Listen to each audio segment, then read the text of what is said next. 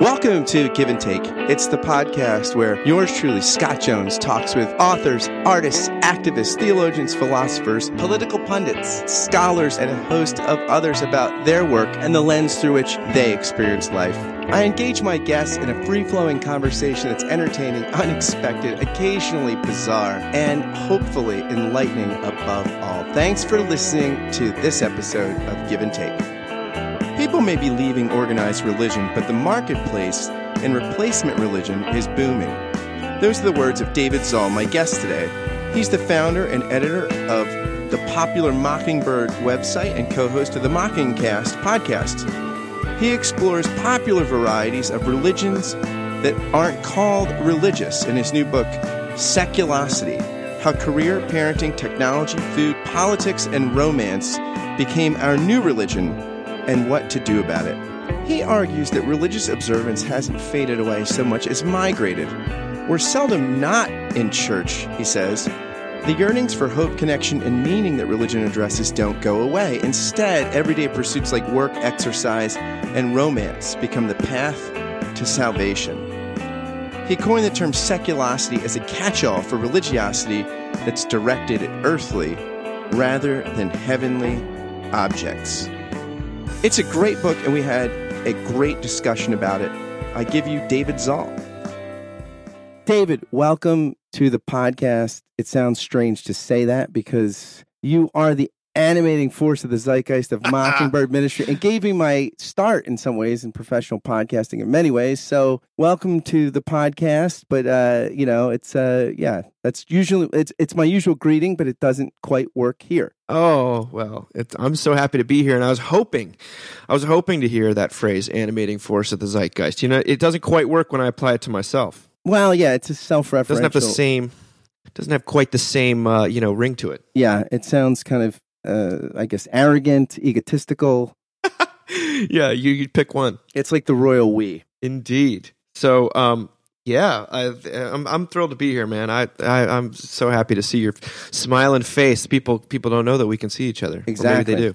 Exactly. So you've written a tremendous book, Seculosity: How Career, Parenting, Technology, Food, Politics, and Romance became our new religion and what to do about it, which I want to dive into in just a minute. But I want to ask you, because you're one of the best critics of music I know, and for all of our listeners that are under appreciative of Guns N' Roses, if you had 30 seconds or maybe even a minute and a half to pitch why people should pay attention to Guns N' Roses as a legitimate contributor to music, what would you say? Say two things. I'd say a, a number of things. I could I could speak forever, but uh, Axl Rose has about fifteen different voices he uses.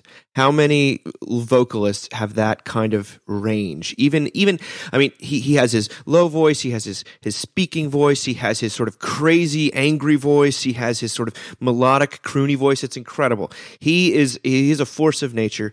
Then there's the guitar interplay between Izzy Stradlin and uh, and Slash, but even if even when you take Izzy out of it, it's this kind of like alchemy almost. But even if you take Izzy out of it, Slash's guitar solos simply uh, kind of cannot be beat. And when you get this sort of epic, strange uh, songwriting into it, oh, the other thing is they have the best intros in all of rock and roll. They, uh, almost every one of their great songs has like a minute long sort of building intro that kind of gets you extremely pumped up even before one word has come out of Axl's mouth. Maybe you hear a screech or something like that. So that's very short. They're also extremely literate. Um, or Axl is a very kind of uh, neurotic, conflicted um, personality, and that comes across in his lyrics. So I'm glad you asked the question because it's a very important one.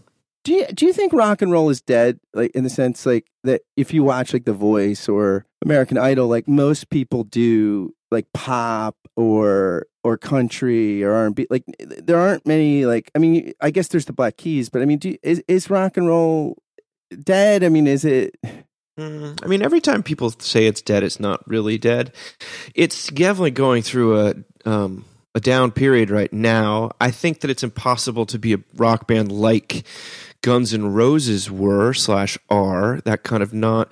Uh, you can't be a rock star today without sort of taking on a rock star pose and like you were almost pretending to be what these people in the 70s you grew up with or the 80s or the 90s even and um, there's an there's not it's much harder to produce a kind of monocultural event today i think and um but so if you're doing like greta van fleet you know that's a big sort of rock band right now they sound exactly like led zeppelin and there's sort of all of their poses it's very self-conscious. It's there's none of that um not that there wasn't self-consciousness before but um you kind of can't take seriously the idea of a sort of a balls to the wall rock and roll band in the way that um, gave it the power and mythology of those great bands that I, I don't think we'll have that again.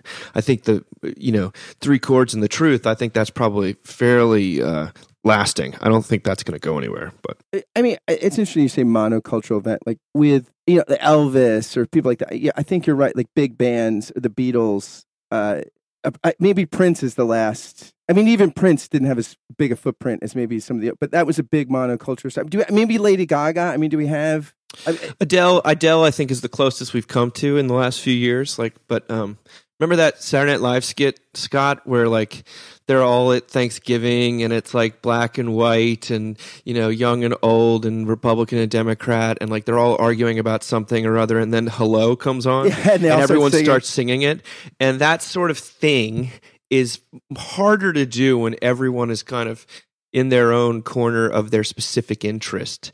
Um, but you know, I, I, could be wrong. Things, the, lot, so much has shifted in the way we listen to music. Um, not the music itself per se, but the way we listen to music has shifted so much. So it could shift again in in a way that is is sort of more uh, mass produced. But you know, when you read that, like, I don't know, uh, so and so U2 put out out an album and it sold 10 million copies you know? People who sell 500,000 copies today that's like the huge hit.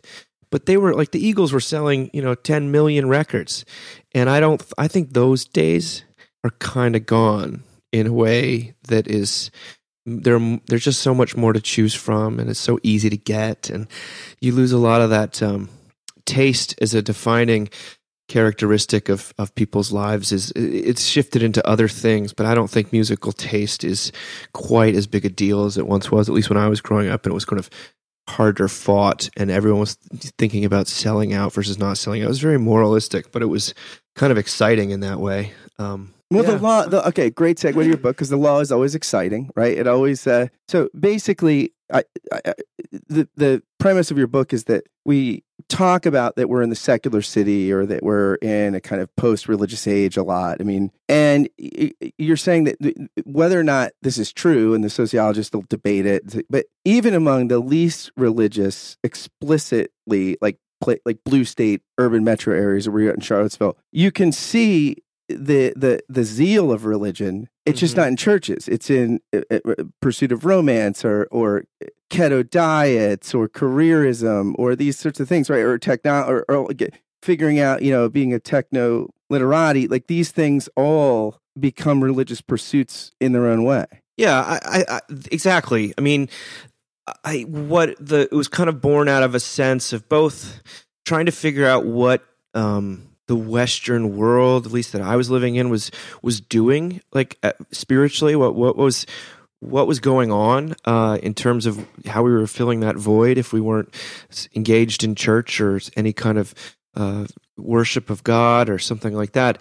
Um, but also to be a person who is religious and goes to church and works at a church and writes about Christian stuff.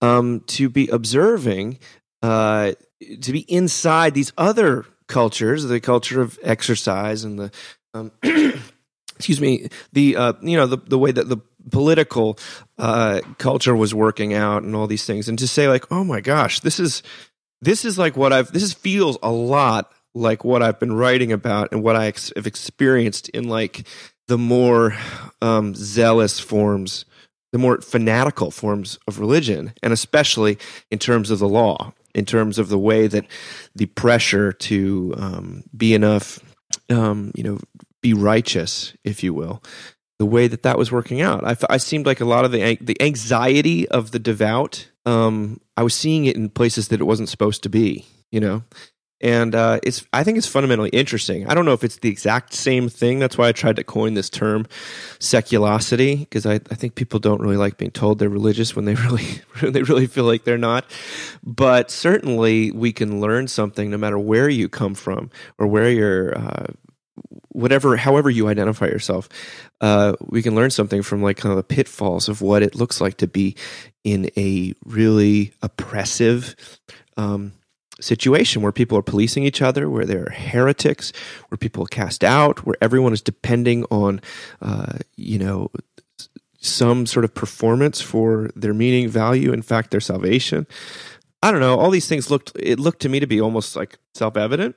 So, uh, but also super interesting. And I and I only wrote about the stuff that I was a kind of a co-conspirator in and a co-belligerent. Like I'm a, I'm a co-religionist of anything I write about. I am definitely a worshiper uh, in the church of um, food, for example.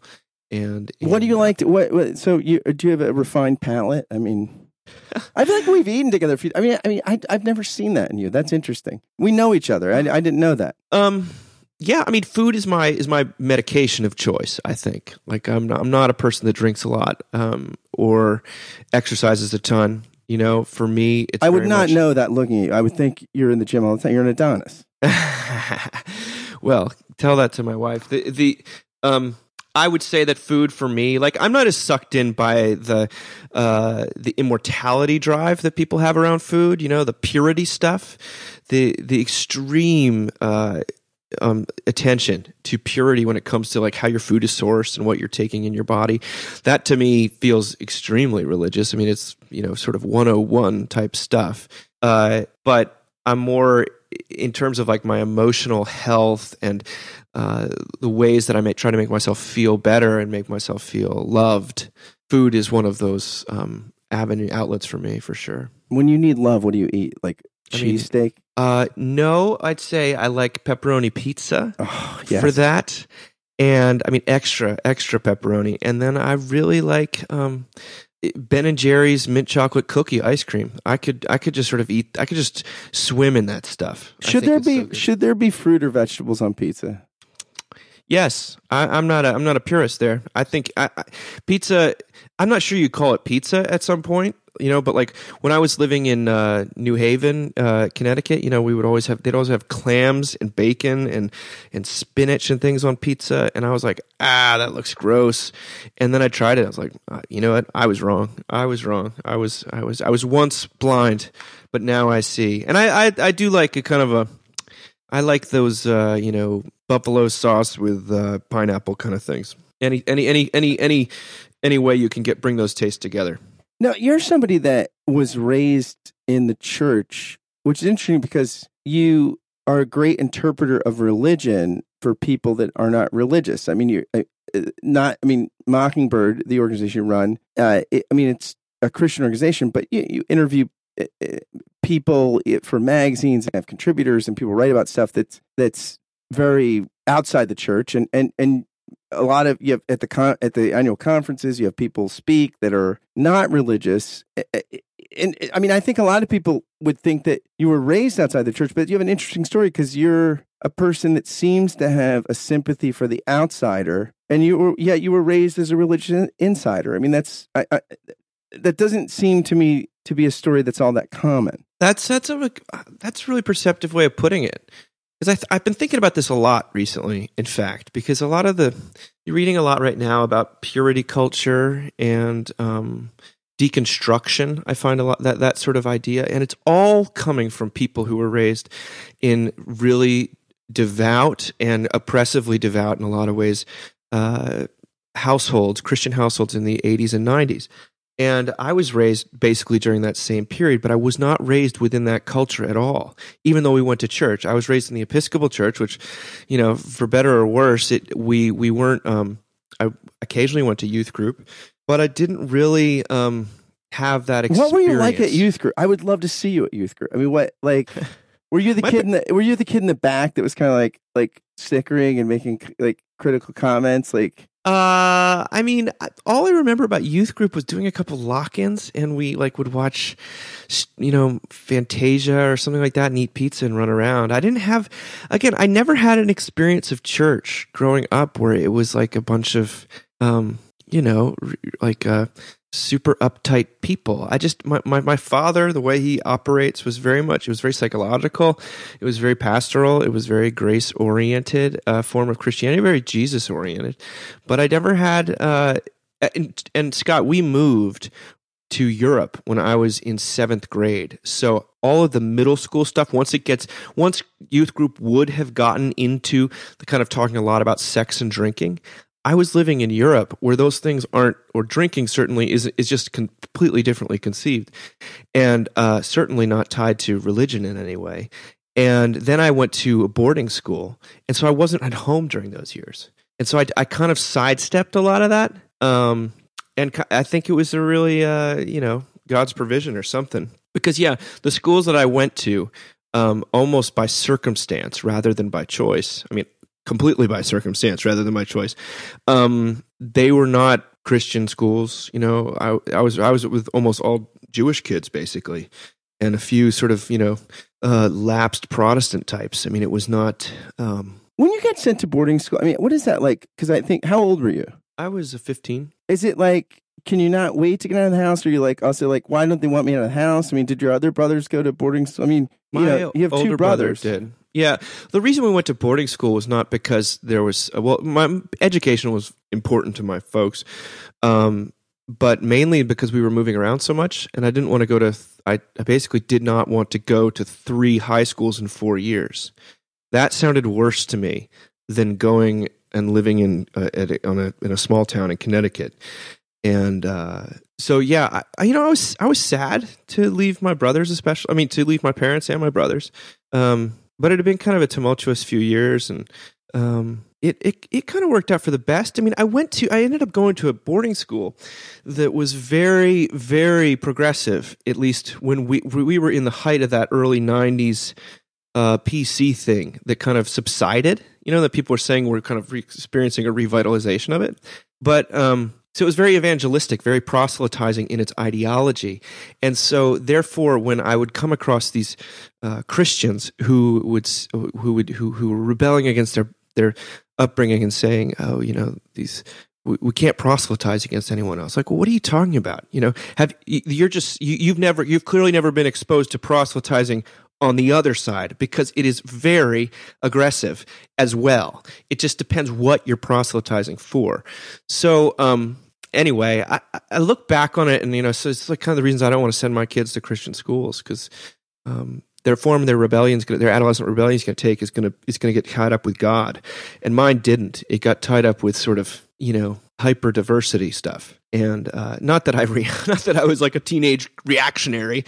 It was more that I just I just reacted by getting completely into music and culture, and tuning out eh, almost all ideological voices that I that were sort of telling me to think the way they wanted me to. In the book, you talk about one of the things that we worship the altar of if we're not at church, and even in the church, we still worship the altar of it, is romance. And you talk about like meeting your wife, and you're, you know, you both, you're kind of, you, you- have this kind of, even if you don't think, like, even if you were raised in a pretty psychologically healthy home like you were, you still, it sounds like you banked on a lot. You put a lot in the bank there meeting her. We're, we're, look, we're going to have this great Christian marriage. We're going to have every, you know, she comes from Christian stock of a different kind. She'll kind of, you know, make up for my deficits that I didn't have and everything. And then, and, and you talk about how, like, you have this great phrase in the book that you, you don't fall into love, you fail into love. And, and, and that sounds like that's your story with, with your wife.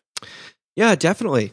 Kate and I, um, I mean, we do have similar backgrounds in some ways, but it, uh, yeah, I, I just think, and no matter what kind of background you have, love is what really blossoms once your sort of illusions about each other um, die. You know, once those are burst, and the person sticks around. Once, um, you know, because you watch, you know, just like teenagers and anyone who falls in love, you get kind of swept up in the in um, the projections that you have about the other person and your kind of idea of the other person. And then once they become a real person, uh, you either stick around and you kind of find uh, you are able to um, the love is cemented in the moments of vulnerability and failure and you know repeat offense or it's just ended. And so um yeah i found like the first three years of our marriage i talk about in there were definitely um, coming to grips with who each other really were and uh, what that looked like and that our bond our our true marriage bond and and the only word for it is love was um that's where that you know arrived. Not on the day that we said uh, you're so perfect in every way. It was much more in the day we said you're you're as screwed up as I am, maybe even more so, and uh, uh, yet I still don't want to go. And or you still, it's really it's it's it's it's not so much an experience of making some sort of resolve oneself as experiencing it from the other person. You know, I I felt like I was continuing to uh, justify and kind of maybe bully a little bit with um, sometimes even using pious uh, phrases. And she she was patient with me enough to um, to really make a fool out of myself, but then watch as she stuck around. And that that experience of another person is a uh, it's it's grace incarnate is what it really is. But it was um, I'm a grateful man that she didn't um, bail in the midst of my uh, and continued failures to uh, treat her with the charity she um, that uh, I think she uh, she should be treated with. You don't just run an organization called Mockingbird and write into the stuff. You, you also work at a church.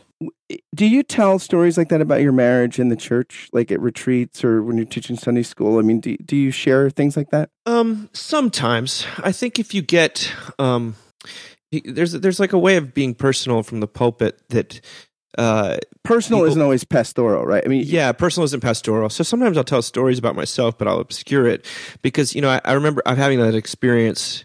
Scott, you know, we've talked about this before, I think, but like where you tell a story about yourself, and instead of people saying, "Oh, I recognize that," what they do is they say, "Are you okay?" You know, yeah, yeah, yeah, yeah, when, yeah. When yeah, you're yeah. leaving, when you're leaving, they're leaving the church. You're like, "I'm kind of worried about you." When you said that stuff about your marriage, um, do you think that's often a distraction? Like, because oftentimes I think when people, sometimes, or yeah, I think oftentimes when people are obsessed with somebody else's pain or something, it's it's about their own anxiety about the person. It's not like being patient with the pain or something, right? Like, yeah, I think I think totally. I think it's um, yeah. There's a there's a lot of ways we we use their pain to make us feel better about our own or something, or we uh, it's a way of like kind of not dealing with what they're actually trying to say is by trying to kind of like you know uh, deconstruct them as a person. I think I, I, I know that if when I've been vulnerable on podcasts and um, you know in writing, it's usually uh, not that premeditated. It's usually I felt like it. It was kind of I can't not do this.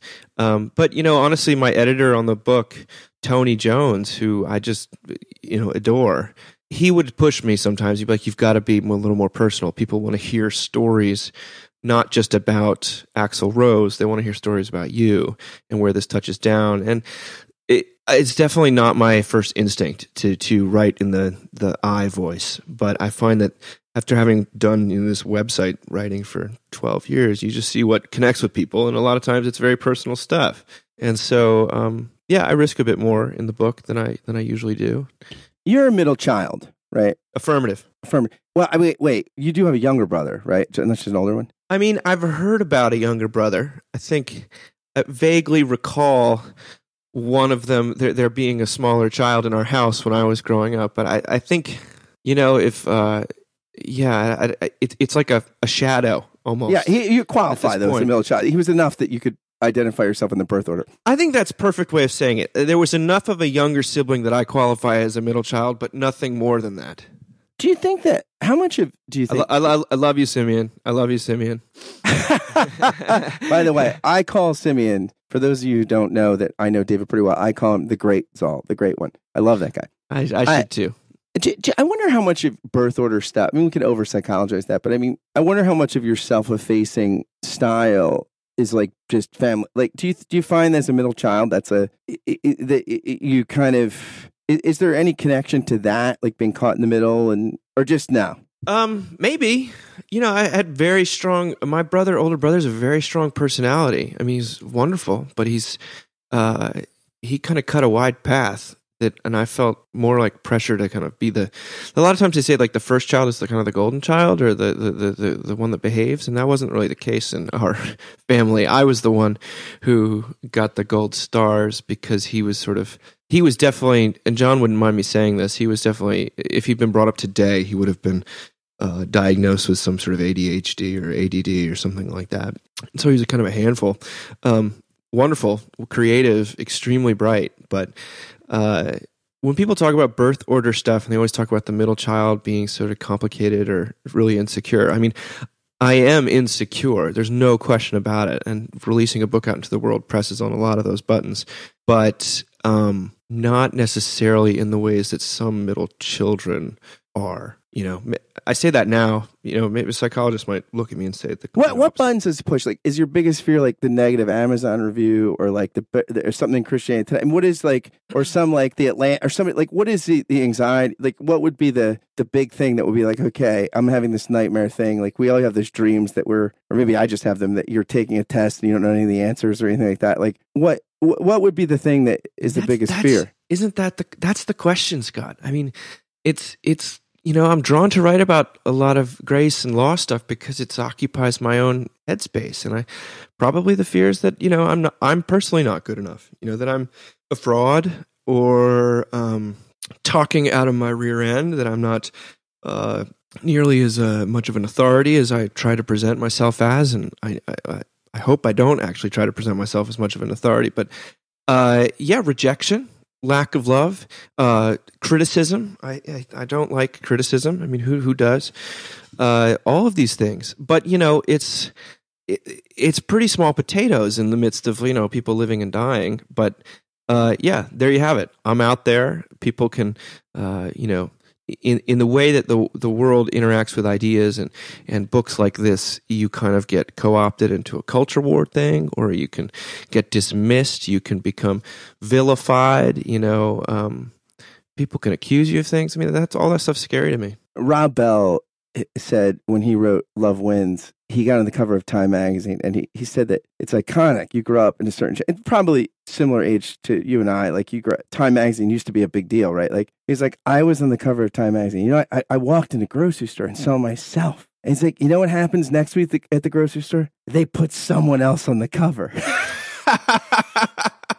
right? Like it, even if you hit it, right? The, it's like the transfiguration story in the Bible, right? Even if you hit it, you want to build the tent, and you can't. You can never hold. It's like a slipper. You can never hold on to it, right? I know. In, in six months' time, I won't be thinking about this. It'll all seem like a bit of a dream. I mean, I've uh, we've released enough projects and done enough conferences with Mockingbird that things that I thought were so important and so, um, you know, monumental and such referendums on my worth or value as a person ended up not being important almost at all, or in, they ended up being important in ways I didn't realize. And uh, but here I am. I, I can't internalize that. I can't. I can't metabolize that uh, that lesson for myself in the heat of the moment. So pray for me, Scott, my friend.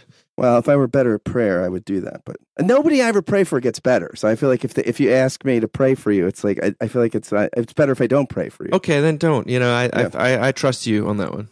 You and so one of the best chapters in the book is on technology and you talk about you know how we're more we're so wired and it it it, it you know ties into our workaholism and and and and yet there's this sort of also kind of thing where if we just unplug you even unplugged for a while. I remember when you got like a, a dumb phone it, it was so frustrating you had a dumb phone. But but you know you you kind of are like well hey maybe this distraction if we stop self justifying, you quote Ted Peters, a Lutheran theologian, if we just stop self justifying, we can see the world more for what it is. And, and, and, you say that this is like paragraphs I wish I would have written. You say, who knows, to the extent that distraction is killing us and we are too distracted to notice, it may be bringing us into contact with the divine in a way that no amount of carefully chosen, quietly con- contemplated words can. Because the God who dwells in silence does not exist in dependence of the independent of the noise, nor is he waiting for you and me to calm our own storms. Miraculous as it may sound, I've heard he even has a predilection for hopeless rationalizers and their hypocritical friends. I read it online. so it has to be true. pretty clever. Pretty clever, that guy. Yeah.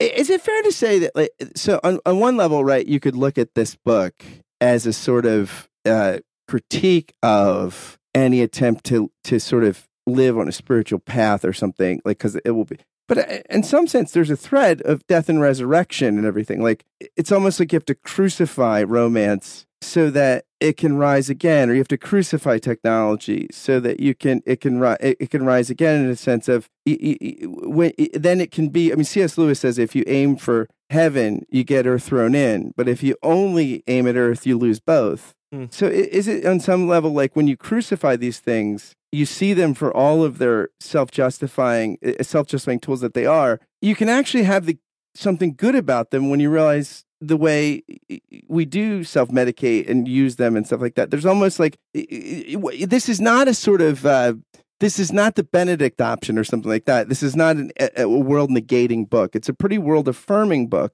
It's just the world shouldn't be our religion.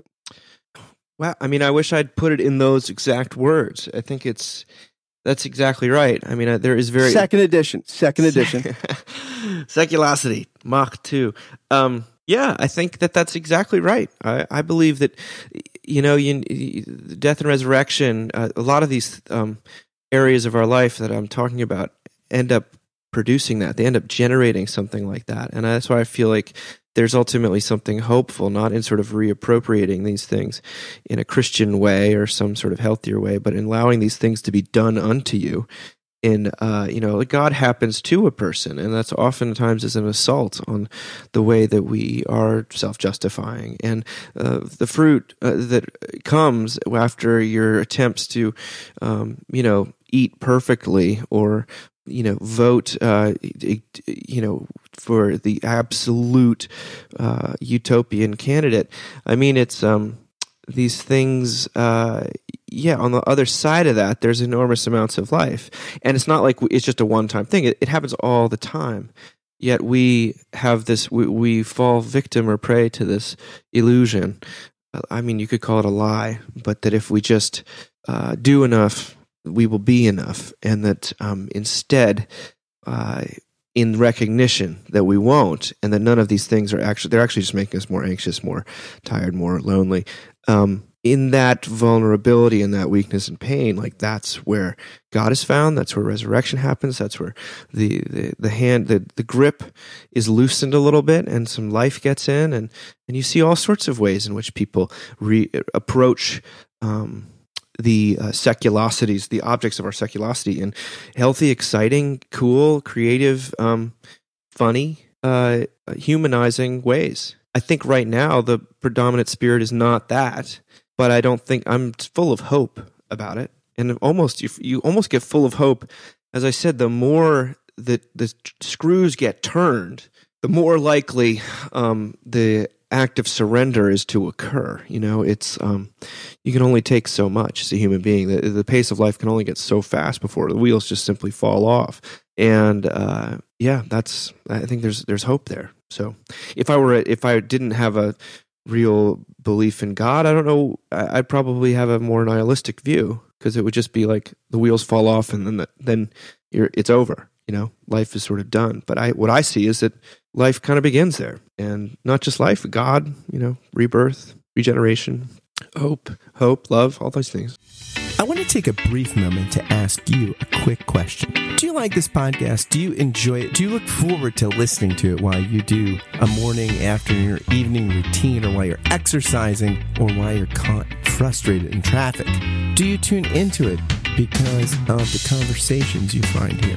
If the answer to the aforementioned questions is yes, or even just a solid maybe, would you do something for me? Would you consider becoming a Patreon sponsor of the podcast for just five bucks a month or more? It's for a good cause. You can help this podcast and one of the many others I do keep going, and you can help launch several other podcast projects I've got in the works. So I invite you to be a patron through Patreon of this, which I think is an art form you're enjoying and will continue to enjoy. Again, any contribution is welcome, but for five bucks a month, you will get a shout out on the thank you roll call, which begins right now.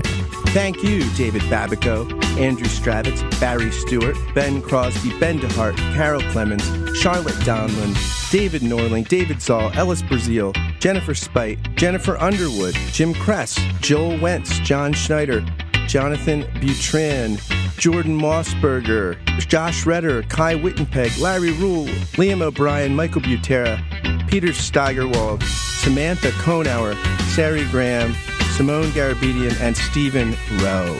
If you want to join these patrons through Patreon, just go to patreon.com forward slash Scott Kent Jones. Thanks again for listening, and now back to the show.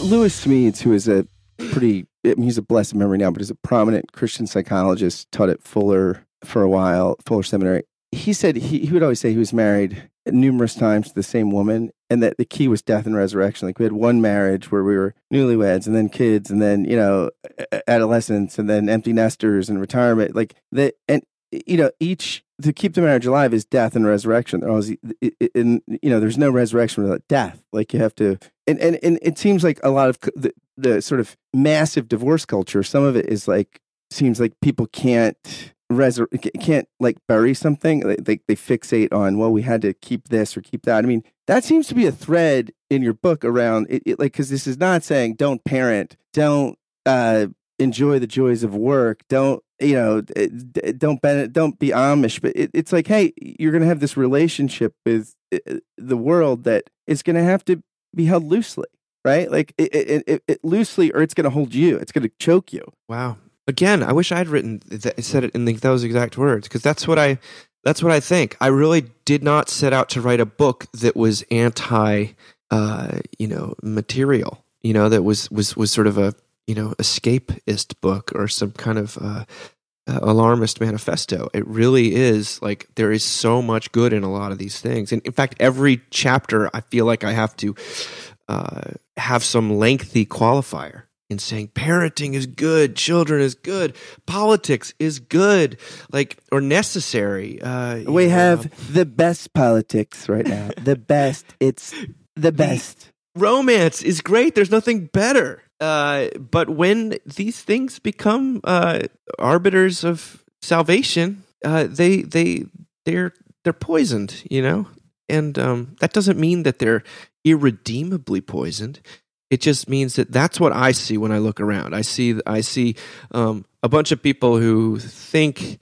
that they've escaped uh, religion or something like that. I see I see us uh, sort of all ensconced in oppressive structures that are making us miserable because there's so much self justification and rationalization going on that's not really being acknowledged, and those are a lot of the same forces. Um, that uh, you know they preclude grace, they preclude life, and um, yeah, I recognize it. I recognize it, and it makes me sad because I also suffer it myself. You have this great chapter, like called "What to Do About It." In the end, the conclusion, which is as a guy that has spent his life combating a kind of performanceism, you know, like well, then I mean, the the editors got to say, "What what's your you got to have a hot take. You got to have a to do. But I mean, you say that it's so well. You say crafting a religion of grace from scratch may be better than nothing, but it's ultimately a self defeating enterprise. For love and mercy to penetrate our hearts, they must be true, or at least perceived as such. A religion of grace must be received rather than constructive. The gifts we give ourselves don't hold a candle to the ones that truly come from an outside party, especially the ones that come by surprise. This is why the historical element of Christianity, that Jesus lived and died and rose again, isn't arbitrary but essential. Without the visceral yet well attested event of Christ's passion, the announcement that we have been justified through faith, we have peace through our, our uh, uh, with God through our Lord Jesus Christ, would not find the same traction in human affairs, and certainly not two millennia later. I, I mean, that is so incredibly well written. And I, again, it's on the paragraphs I wish I would have written list. But you work in a church, you run a religious organization.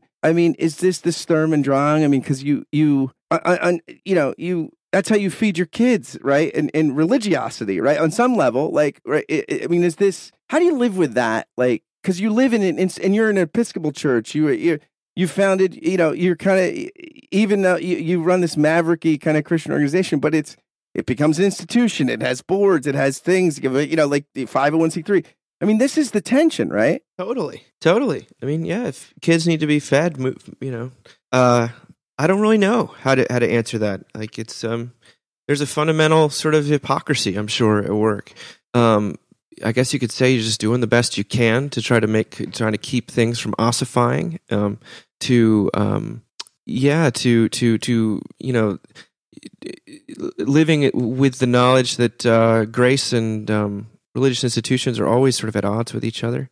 Um, so I don't know. I mean, I think like, in, how do I? It, it's hard to get into that question without trying to justify oneself, except for to say that I, I just feel like this is where where God has put me, and um, there's been a lot of um, kicking and screaming along the way, and uh, there probably will be a lot more.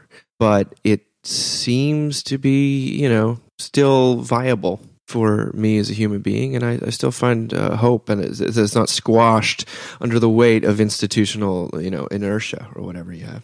Yeah, and I, I mean, on some level, if you're not a hypocrite, do you just have like no standards or something? Really, I mean, like, like it, hypocrisy is a product of like when we pursue the good life and realize it's unattainable or, or uh, attainable only in, in very proximate and penultimate measures, right? Like this is any serious student of life winds up in hypocrisy. It, totally. I think there's like that the freedom of the gospel in a sense is the freedom not to have to kind of minimize that dissonance all the time, but it to sort of accept it as, you know, this is just how it's going to be until kingdom come. You know, it's uh, bearing in mind that I, I do work at a fairly eccentric church with a kind of culture of grace that doesn't really, um, it's not very indicative of a lot of ecclesial structures. Uh, so I do get more of a taste of it. I feel like I have to compromise a little less than I might otherwise have to. Um, but yeah, it's still there, Scott. And I, I, think you're right. I think to be a student of life is to sort of accept uh, your hypocrisy, or at least to to have it accepted for you in some some fundamental way.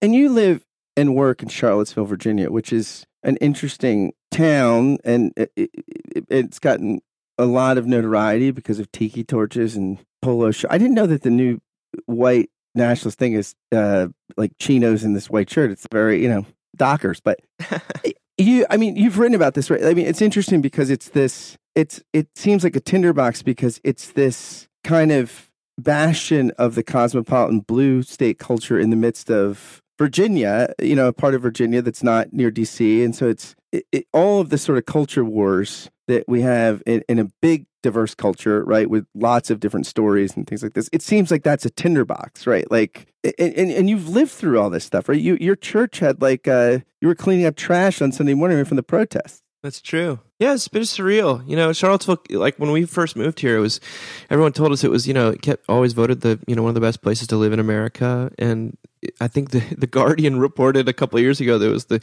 the the happiest place on earth. Um, which I joke, I, I think it's um, really just one of the places where people are most likely to fill out, you know, questionnaires about how much they like living here. But it's the uh yeah that was that was that was that's but that isn't that it though? That's some of what you're talking about right? Like it's this you fill out the questionnaire like we live in charlottesville. Like yeah. it, it's some of this sort of and even if it's not all it's cracked up to be we don't want to lose our spot on the list. Oh god no. God no. And there's a lot of that here.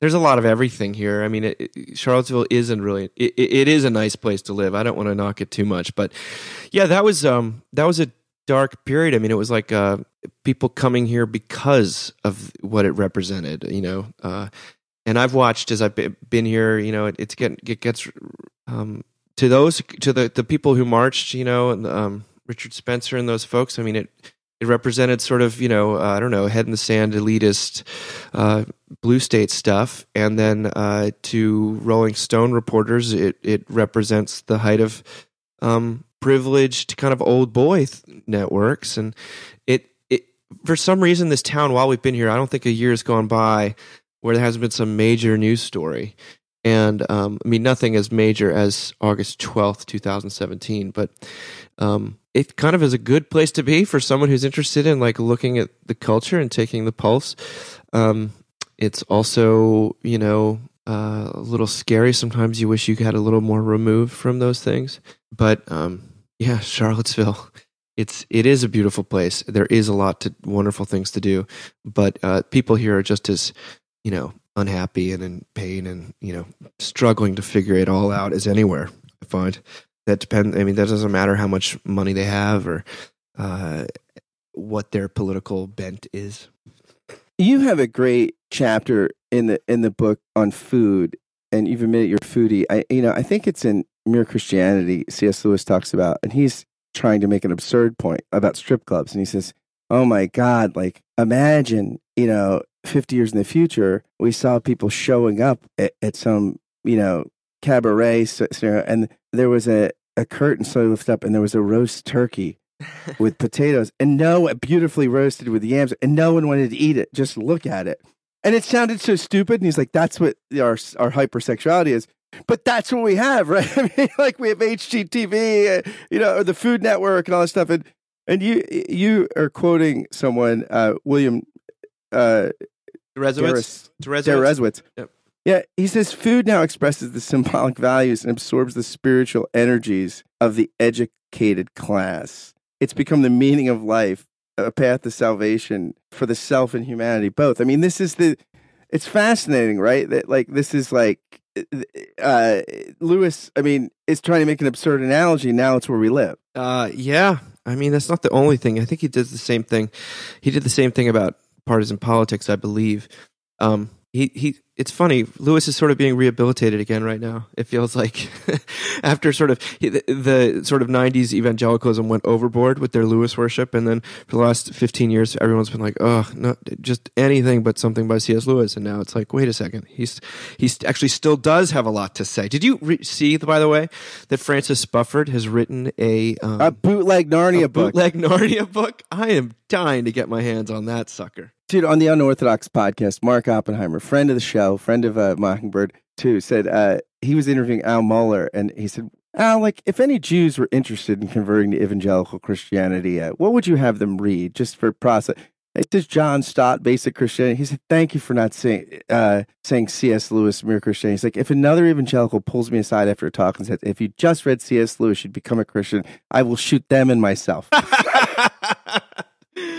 I mean, I know, I know. Remember, my my dad used to have similar lines like that. He'd be like, "Oh, you know, please, someone at least quote Auden to me. Quote uh, quote uh, T.S. Eliot. If you want to go the sort of you know high church Englishman way, just there there are other options at this point." But anyway. yeah, it's not to, not to disparage uh, disparage uh, Clive. A lot of wonderful things to say. Yeah, I mean, but that that it, it's interesting because you you you talk about what he does with partisan politics, and and you have a chapter in the book on politics. And my sense is this is where I mean, Mockingbird occupies a pretty interesting place on the Christian cultural landscape in that it gets shot at from all sides, right? Like from certain conservatives, you're sort of, well, you guys believe in the Bible and even believe Jesus rose from the dead, and yet, you know, you're not in the culture war. And from liberals, you're like, you guys are always for the least, last, and lost, and but you don't talk, but you critique intersectionality, and I mean, is that?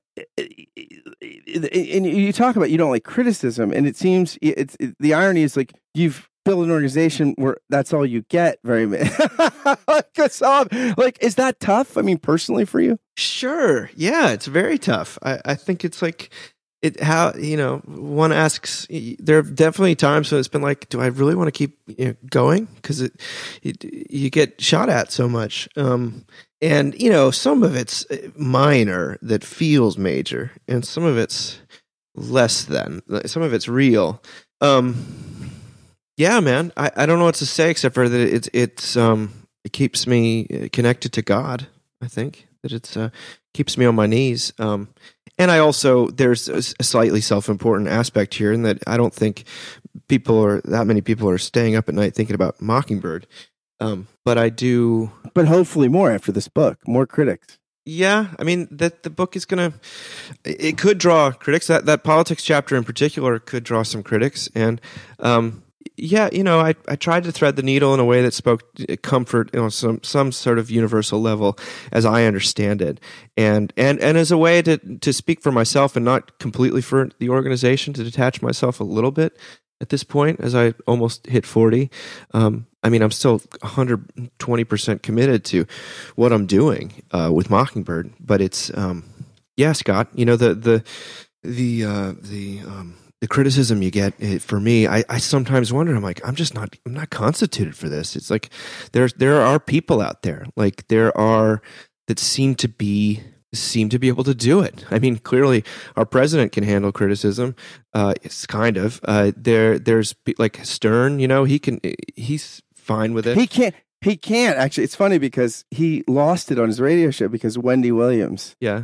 shit on the way. He's like Howard's going Hollywood. He looks like the and he's like, I'm not Hollywood. But he went on this rant for an hour, and, and, and Robin just okay, Howard, okay. But Yeah. it's very interesting. But like, it's it's interesting because the reason he got into radio is because his dad never paid attention to him, and he was a radio engineer. And once a year, he would take him to see. He would record the cartoons, like some of the famous voiceovers for all. I mean, his dad was like a didn't make tons of money, but he was a successful radio engineer. He's like, if I could just get in that box, my dad would love me. And then he said, you know, when his he first got to New York, he said he would just grow up you're a moron. What? You couldn't be on the radio. You don't even you couldn't make a dollar. You to take acting classes. And then when he saw that he made it in New York, he said, You're a genius. And yet it's still not enough. I mean, for Howard Stern. Like the guy's king the king of all media in some ways. And it's not enough, right? I mean, you it, it just Yeah, it, it, it never quiets those voices within. I mean, I, f- I feel like I'm lucky in that I do feel one of the ways that I can keep going is I feel like I've got, you know, the blessing of a father figure, my, my own father, uh, that is sort of unwavering in its uh, confidence and its support. And that's a huge gift to any son, any person. Um, yeah. but you know, Scott, I feel like you deal with it, but he himself is terrible at dealing with criticism. um, I mean, I feel you're pretty good at it. I feel like, I mean, I, I, I look to you and think that you're able to kind of, That's because I, I like I, I it, it reminds me of my growing up. I'm like, gosh, if no one's like yelling at me, I don't. That, you know, like I kind of like I would like it if I didn't handle criticism better. Like uh, I think there's you bring up your dad. I think your dad is one of my favorite theologians, and it's funny because I before I had ever heard of Mockingbird, I connected to your dad through somebody that was really a psychologist I remember both reading, Frank Lake. mm-hmm. And I think that one of the things that your dad has, it seems like handed down to the spirit of Mockingbird is this is this thing. You have Christians that are really, and maybe this is mirrored in the secular culture too, but like there's this tendency to really be modest about the human condition, Mm-hmm. right? And take human failure seriously in our mixed bag or what religious people call original sin seriously. And then usually those people hate the world are not cultural sophisticates or not people that can drink in the best things of the world. Then you have people that are very worldly uh, and yet are not honest about the dark side of the world, the dark side of the human condition. But your dad is one of these people that pulls no punches on our dark side and yet wakes up like a little kid about dinosaurs and crab movies and journey and like i mean the, the, the, ability to hold the tragic nature of the human condition and yet the beautiful theater of where christ plays in a thousand places that seems to be part of the lifeblood of Mockingbird and and, and, the- and of seculosity. Like in the midst of the seculosity, like there's a resounding thread of hope throughout the whole book. Well, gosh, uh, then if that comes through, then uh, maybe it it was uh, it's been successful. You know, that's a that is uh, certainly what's in my heart. You know, um, that to hold both of these things, to not you know to set your expectations low when it comes to yourself and other people, and yet to be to continually amazed and surprised and at the very many cool things that are happening all around us. Um, it's you're right. It's very rare to have one, uh, but have both. Um, and I think that yeah, if if if seculosity can provide maybe a, a nudge in that direction or a blueprint for people in that way, um, I feel it's a gift I've been given. You know that from from Him that who somehow got it. I don't know how, probably just from God. Uh, then if that's a gift that can be given passed on, um, well then I'm very gratified. You are, you know, you you run this organization and you work at a church, but you're not ordained, right? You're not one of the people that wears priestly robes. How old is your oldest kid? Eight years old. Do they ask you what you do? Like, what does my dad do? Like when they're at school, like my dad's an engineer, my dad's this. I mean, what do they say that you do? think they say I work at a church. Like they know that I give sermons sometimes, and they know that I have a book coming out. But they no, they haven't really asked. It's coming. You know, my talk. I mean, what my wife basically says? Oh, he's a writer, or he runs a nonprofit. Um, is that an angst-ridden thing, like Charlottesville cocktail parties, that you don't have a like? I mean, this is you know, it's funny because this whole thing we just saw the scandal, right, where everybody's like paying for their kids, mm-hmm. you know, and one actress, like her kid was an Instagram influencer. I'm just going to go to college to party with her, but like part of it said, well, my kid can't be at a cocktail party and say they didn't go to at least USC, right? Like it, it, it, I mean, it, this is the weird world in which we live, right? And you have a, a hard job to explain. I mean, is that difficult like at cocktail parties or, or or, or soccer games and things like that? Yes, it, it definitely is. There's no question about it. And it's more difficult for other people than it is for me, meaning it's more difficult for my family members. Um, I'm a little bit more, I've sort of, in that sense, I've developed a slightly thicker skin just because all the men I know in my context are usually involved in about one of two fields, and none of them seem very interested in either of them. And so I feel. What are the two fields? Um, finance, and then occasionally some form of law. Uh, that's. I mean, I know a few doctors, but most of the. I, I, that's. It's going to sound uncharitable talking about this too, too in too much detail, but um, I, people managing, uh, yeah, just just involved in the sort of moving and managing of money and betting on companies. I mean, that, that's sort of the world like, in eh, which like, I live. Like here. if Da Vinci, if Da Vinci was born today, he'd be running a hedge fund. Like we would take that creative genius and say, you should really move money around with that creative. You could make an algorithm, right? Like, yeah, I had this funny thing. Is like the the I have a good friend who's an artist here in town, and she's extremely gifted and just risen risen to the top of her field quite quickly. And she sort of her prices are high, and she gets all these world class clientele. And someone was saying, you know, she's she's really pulling one over on people. And I said to I said, what are you, are you kidding me? She's super talented. Uh, the people who are pulling one over on people are just the ones clicking buttons and placing bets all day. Like that's they're not actually producing anything. This person's producing beauty. I mean, have we gotten that far away from? I mean, like I love these folks. I mean, what I'm doing is I sometimes could be construed as a magic trick too, you know. But it's um, let's not um, delude ourselves into what's of value in the world.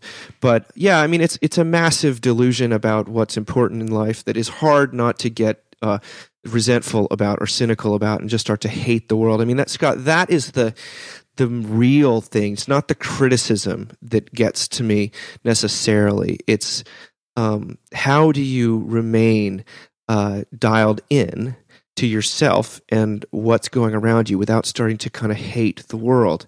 Not because it's not conforming to Christianity or to some sort of God given plan, but because people are so massively um, uh, deluded and like that and uh, maybe that that sounds almost like a conspiracy theory but like i find myself being emotionally affected by these things you know so sometimes i do go to cocktail parties and i know that this person just bought their third vacation home and i'm sitting here you know really trying to make it work to you know to own my home single.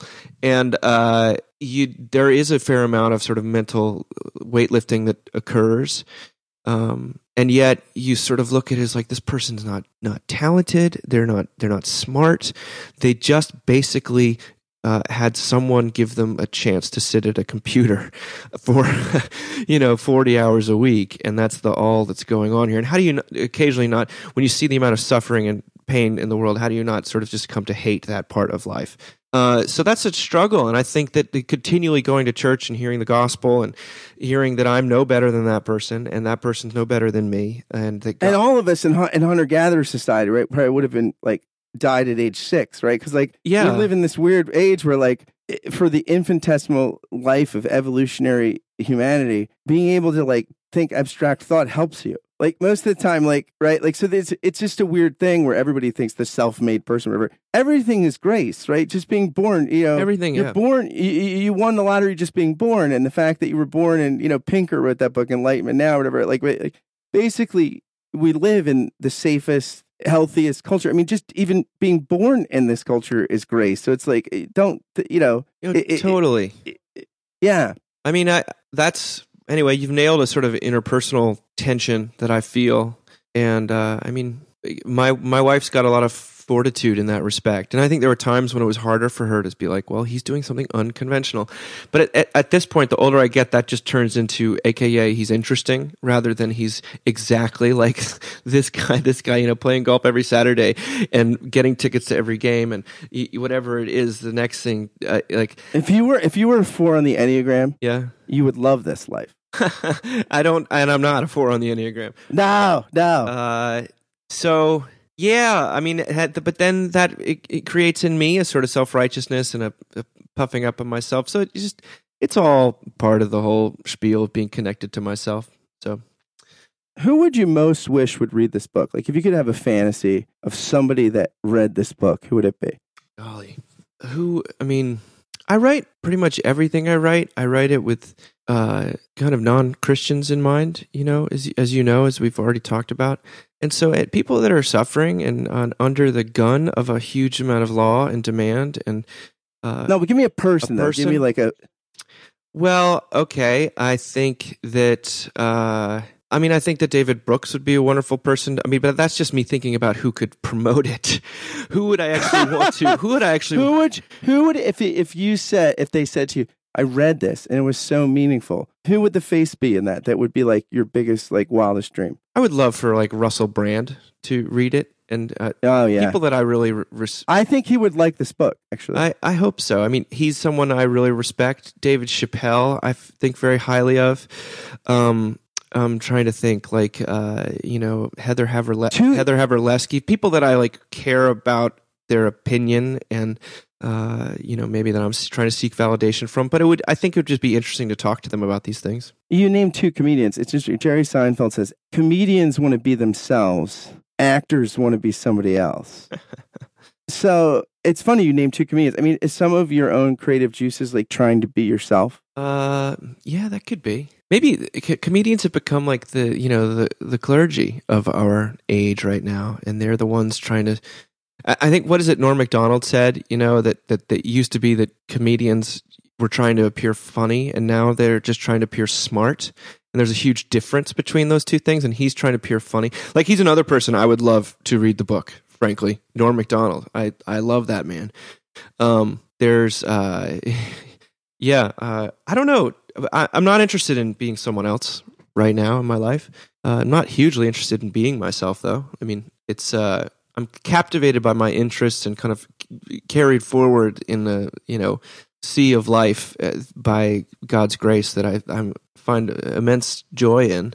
Um, but yeah, I think that there's some uh, truth tellers out there. Like M- Mary Karr is someone I really respect, and I would like who's basically every word I think is really powerful. Um, I would love to know what she would you know would think of the book. Um, so yeah, these are those are some people. What, what's next for you and for Mockingbird? I mean, like you're, you know, you're kind of hitting that midlife sort of thing. Like you're, you're, you know, you've written a couple books. You've, you know, you've written thou- thousands and thousands and thousands of words online and in print. Like, and you got an organization that just turned ten a couple years ago. Like, it, it's. uh, Do you think about like what's next, or is that another form of control?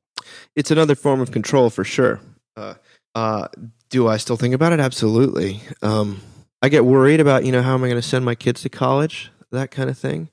Uh, but you know, every time I've run out of gas or not seen where things are going, I really do look back and I see that God has presented some sort of open door that I didn't see or better than anything I would have predicted. So while I do have some plans, I have a, definitely have an idea for the next book um, that I think is a, a worthwhile idea and could be kind of exciting.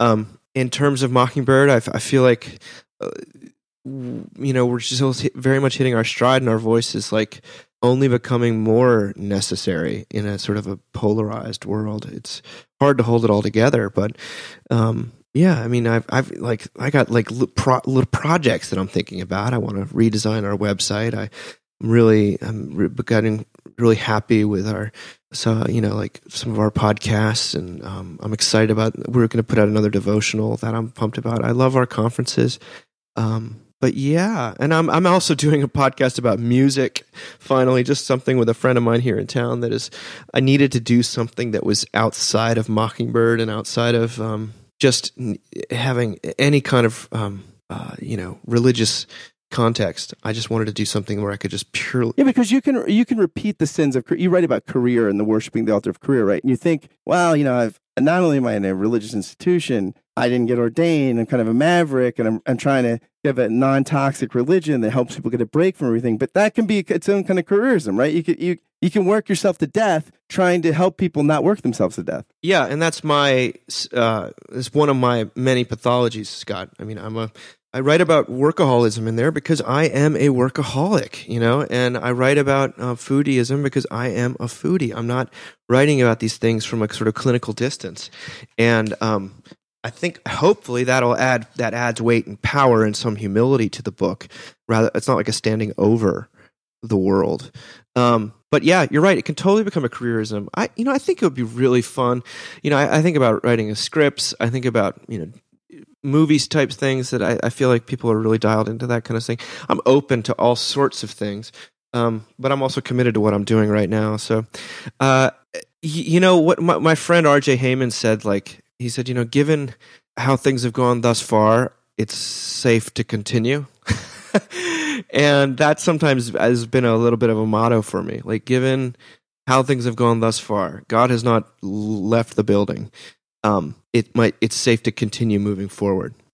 And maybe it's never safe to continue moving forward. Maybe that's that's a uh, a lie I'm telling myself to sleep at night. But I also think that might also be the voice of faith that is sort of struggling for a hearing in, internally. Well, I mean, it's struggling for a hearing, but if it doesn't get a hearing, as your book points out, it, it, it gets the hearing in career or food or parenting or romance. So, like, I mean, maybe the best place for it is in God, right? And that's kind of the thesis of the book.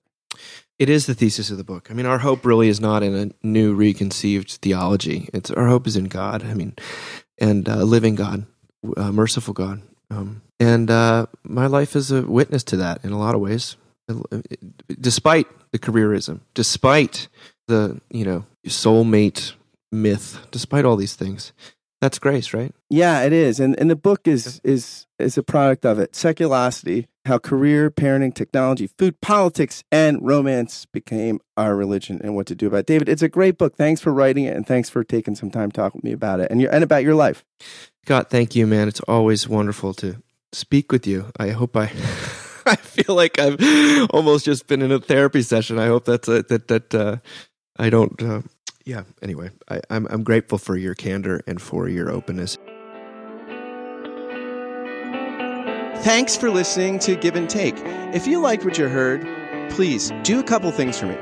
They are so helpful if you do them. Share this interview on social media or via email, or tag someone in a tweet or something and say, hey, this is great. Check it out.